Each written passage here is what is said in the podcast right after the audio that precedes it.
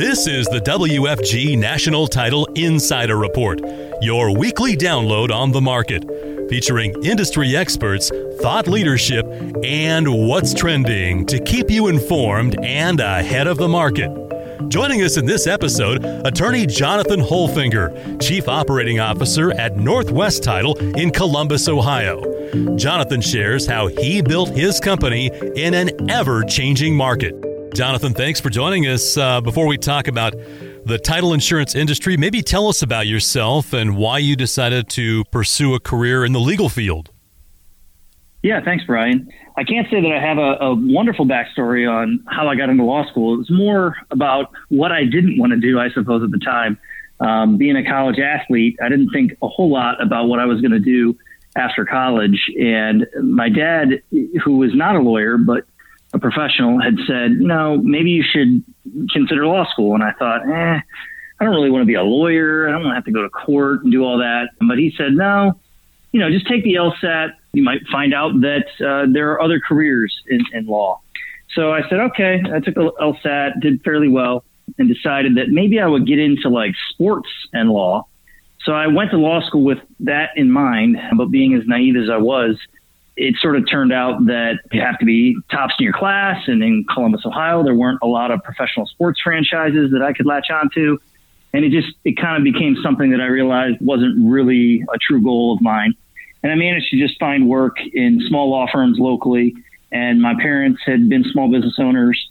And I kind of realized I, I fell into that realm of juggling a lot of different things, wearing a lot of hats uh, at small law firms. And so that's kind of where I got my bearings as far as deciding to be a, a small business owner.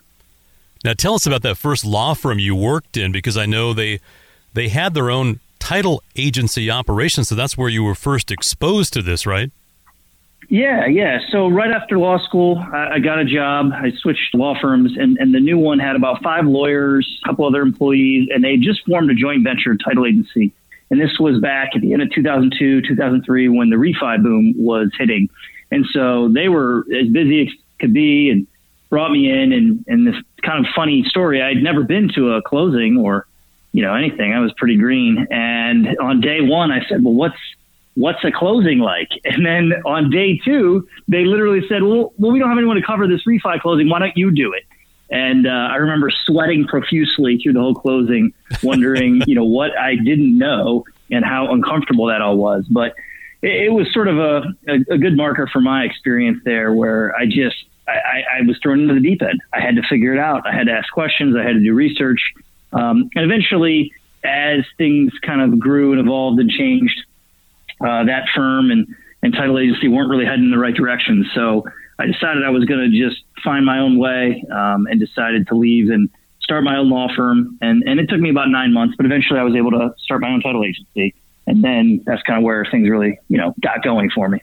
I'm sure a lot of people listening to this can relate to that being uh, out of the frying pan into the fire type of thing that happens a lot in the real estate business. And talk about opening your own law firm. And I guess shortly after you, I guess you got your bearings with the law firm, you decide to uh, include title services as well. Why'd you do that? Well, when I was at the firm that had the joint venture title company, I realized that some of my skills were in relation to developing processes, workflows, um, working in software systems. And as much as, you know, I, I sort of enjoyed problem solving as a lawyer, I really, that wasn't my favorite thing to do. And I had represented some clients and we did other legal work like debt collection and civil uh, litigation, and I, I, didn't really enjoy a whole lot of that. So um, I knew that I wanted to do some legal work, but I had a lot of experience in, in collections and real estate transactions, which are two totally different things. So when I hung out my shingle, so to speak, I, I was literally taking the knowledge that I had learned by representing some debt collection agencies at the firm and decided, well, I, I can run a system that way and hire people to do the debt collection work. I don't actually have to do it. So that might be a good business model. And then I knew I really enjoyed real estate transactions. And so I thought, okay, well, let's see how that goes. And I maybe could build a title agency because I saw how theirs was and it wasn't, wasn't great. And so I thought, you know, I might be able to, to do this one better. It took a while because, you know, I had to pay the bills. I could get legal clients in the door. And it took me about two years to figure out that if I wanted to create a title agency that was truly successful and a business entity that was bigger than just myself, I needed to really devote time to that. So I cut back on practicing law and started doing the things that I would do if I were just a 100% title agency owner, like sales. And so I got more involved in, in the realty community, went to real estate association meetings, and just generally tried to use the law degree and the law license as a sales tool to help drive more business to the title agency. And then I, I started seeing uh, faster growth and hired a lot of people in that second and third year. And then shortly after that, started adding other offices. Let's park on that piece where you're growing the company initially and talk about that because I mean you're wearing a lot of hats that you know you you weren't wearing then you're wearing them. I know now you've got a lot of people on staff but what was that period like when you're growing the business because working a lot obviously a lot of folks can relate to this but talk us through what that process was like. Yeah, so it's funny because I, I think I was naive enough to think I could do it but but also sort of you know stubborn enough to think, oh, I need to understand every piece of this. And I, I know people said, well, you should outsource, you know, this or that, outsource IT or outsource marketing or you know whatever. And I remember thinking, well, I don't even know how to go about outsourcing this, or or if I do, I feel like I'm paying so much money. So I probably went about it the hard way, which is trying to learn every aspect of running a business on my own. So you know, I, I, would design my my own logo and and brand things and sort of. I remember at one point I, I outsourced a little bit of that to, to a logo design company, and I didn't like the results, and I ended up tweaking it and making it my own. Um, and that was kind of where it went with a lot of different things. And as far as IT went, I, I wore that hat all the time, troubleshooting software, and I, I just learned how to become an expert in a lot of the areas of the business, which served me well later as as we grew, and I, I was able to kind of oversee the operational side behind the scenes. Um, but in general, you know, when you wear all those hats and you're in a small business, it's really hard to grow. And, and I've seen that happen with a lot of other lawyers that are bogged down with problem solving. They have to answer all the questions. They get all the phone calls from the realtors and the lenders and their staff. And so, how could you do both? And I suppose I didn't really have much of a glamorous story in that sense. It was during the economic downturn and, and, really, I just worked a ton of hours. Um, you know, it was like all of the operational stuff that I needed to do to grow the business. Uh, I did after nine to five. You know, so I worked a ton of nights and weekends. Um, and you know, looking back, I'm not sure how I did it because uh, I went eight years without taking a vacation, and just literally, I can remember uh, opening new offices, and I was assembling furniture, you know, desks and things at like midnight in, in these offices just to get things going and to hire people and you know, so it was it was a labor of love for sure um, for many years, just trying to find ways to be successful. But I suppose at the same time, given the climate of real estate between 2007 and 2012, it, was a little bit of desperation. You know, it was a little bit of fear. You know, that I, I got to work harder than everybody else to make this thing work. Um, and so that was kind of the, those that initial, you know, seven to ten years was all about just hard work and figuring out how to do it. And that's exactly what everyone needs to hear is the secret to success is no secret, right? It's a lot of hard work after hours and right. so on. And that's what you did. So the next question is you get through that period and you're growing the business, you're seeing the success. At what point did you decide to expand beyond uh, the initial footprint and take on other offices and other markets? Because that's a whole nother, it's not a whole nother jump, that's a leap. Yeah. Well, it wasn't really by design. And I suppose, you know, accidental growth happens too. And, and my philosophy was really about being opportunistic. Um, and, and I think part of that was born from the, the nature of the market. But I realized that if I was going to be successful, I didn't have the, the money, so to speak, backing me to just go do whatever I wanted and, you know, be strategic about it. It was more about, okay, I'm going to be successful if I hire the right people or I have the right opportunities with clients that present themselves.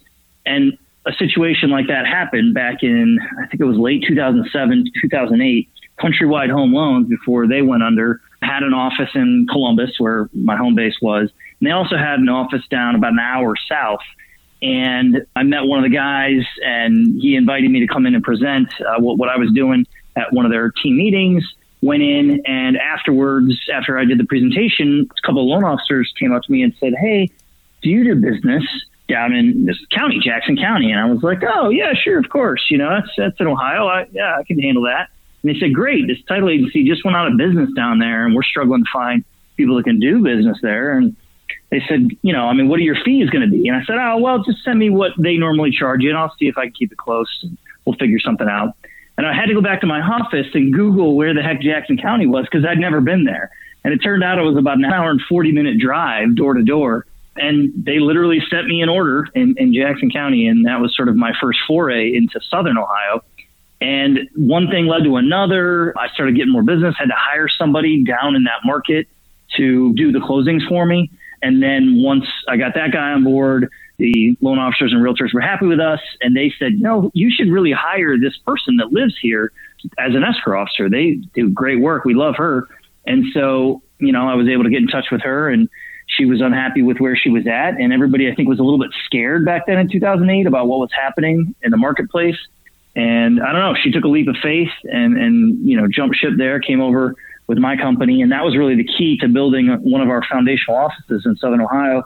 And then we've since then added four other offices in that small sort of subregion that covers about 12 counties. So now we have five offices in that area and have kind of dominated the market share. But it comes from hiring the right people in those markets that are local because, you know, we do retail title insurance sales. So it's, you know, we've got to sell to realtors and loan officers, local banks and all that type of stuff, even local attorneys. So yeah, really, it's just, it's about finding the right people. And for me, it just kind of was it, opportunity, you know, people uh, creating them on my behalf. And then I just would do what I needed to do to make it happen. And even with the great people and local markets, you do have challenges with this business model, right? I mean, you're not in one market, so you've got to cover you know several markets and maybe address that because that's a little different than maybe some business models. Yeah. Yeah true. And i think that you know maybe properly capitalized companies that are going to strategically go after uh, larger markets like columbus and cincinnati and dayton for example to name three in, in the southern half of the state you know they're going to say well we want to stick to those markets because the volumes are higher and all of that. Well that's also where the competition is higher and so I, I went where there, there was the path of least resistance. Um, I had read a book, I, I can't remember the name, but I think it was like Red Ocean, Blue Ocean. And the idea was try to go somewhere different. And title insurance, I mean, we all do the same thing. It's it, you can't really reinvent the wheel there. But I went where it was blue ocean. There wasn't a lot of competition, and where there was, they were slow. They didn't run a good business model. It was kind of the old school attorney approach and I was able to come in and pick up clients rather quickly because of our speed and and ability to communicate effectively. So that was great, but I soon realized that I couldn't, as a one man band managing several offices and, you know, 15, 20 people, how was I going to do that when I had to drive an hour, hour and a half between all these offices? And so, you know, obviously my personal life was taking a toll and, and I was trying to figure out, all right, how am I going to support this growth and I needed to find the right managers. And I went through a phase of trying to hire management to create more hierarchy in my company. And I, you know, frankly, just failed at that. I, I don't think I had the best processes to recruit talent at the time. And I had a lot of people that could work files, but they couldn't manage others working files and sort of take things off my plate. And so that's when I, you know, I got this opportunity where another title agency owner who had about 40 employees. At the time, I had around 30, 35. They were a little bigger and uh, more established, and they said, "Hey, you know, we like what you're what you're doing here. Let's talk. Let's figure out a way to work together." And after about a year, we realized that we were on the same path, same, you know, uh, sort of ethics, same business philosophy, and we decided that we were going to merge our companies together. And and you know that that way I was able to really get that management in and structure it properly, so we could support our offices being all over the state. Having two and three person offices wasn't the easiest thing to do. And that's a whole nother ball game right there, merging two companies. I mean, so this didn't happen overnight. I mean, this this this took some time, a lot of discussion, right? Getting yeah. to know each other, and walk us through that process because I mean that all by itself could have been disaster for not only your for both of your companies, right?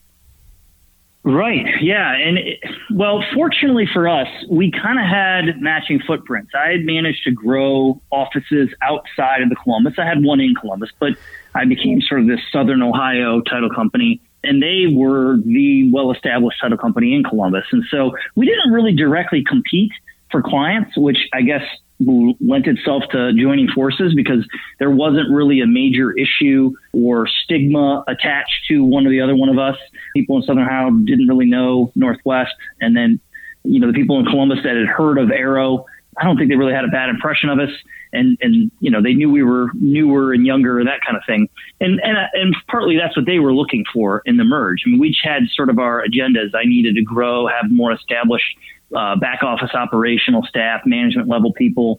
And, and it, you know, Scott, my business partner, was looking for a company that was going to be proactive and forward thinking and be good with technology and stuff like that. So we, we went through all of our needs, so to speak, and they aligned. And it was at the same time that ALTA best practices was coming out, and we were hearing word that you know lenders were going to start cutting out title agencies because they were going to have to you know, verify all this information. So we were very concerned about data security and our processes and procedures. And, and I remember at the time being very driven by that, thinking that the title industry was going to go through a major change.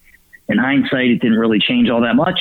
But at the time, that was one of those driving forces. So we were able to kind of go in together and get all new servers and really upgrade our software systems and uh, pool our resources together. So that that all sounded good and it was positive, but I'll tell you, it took us.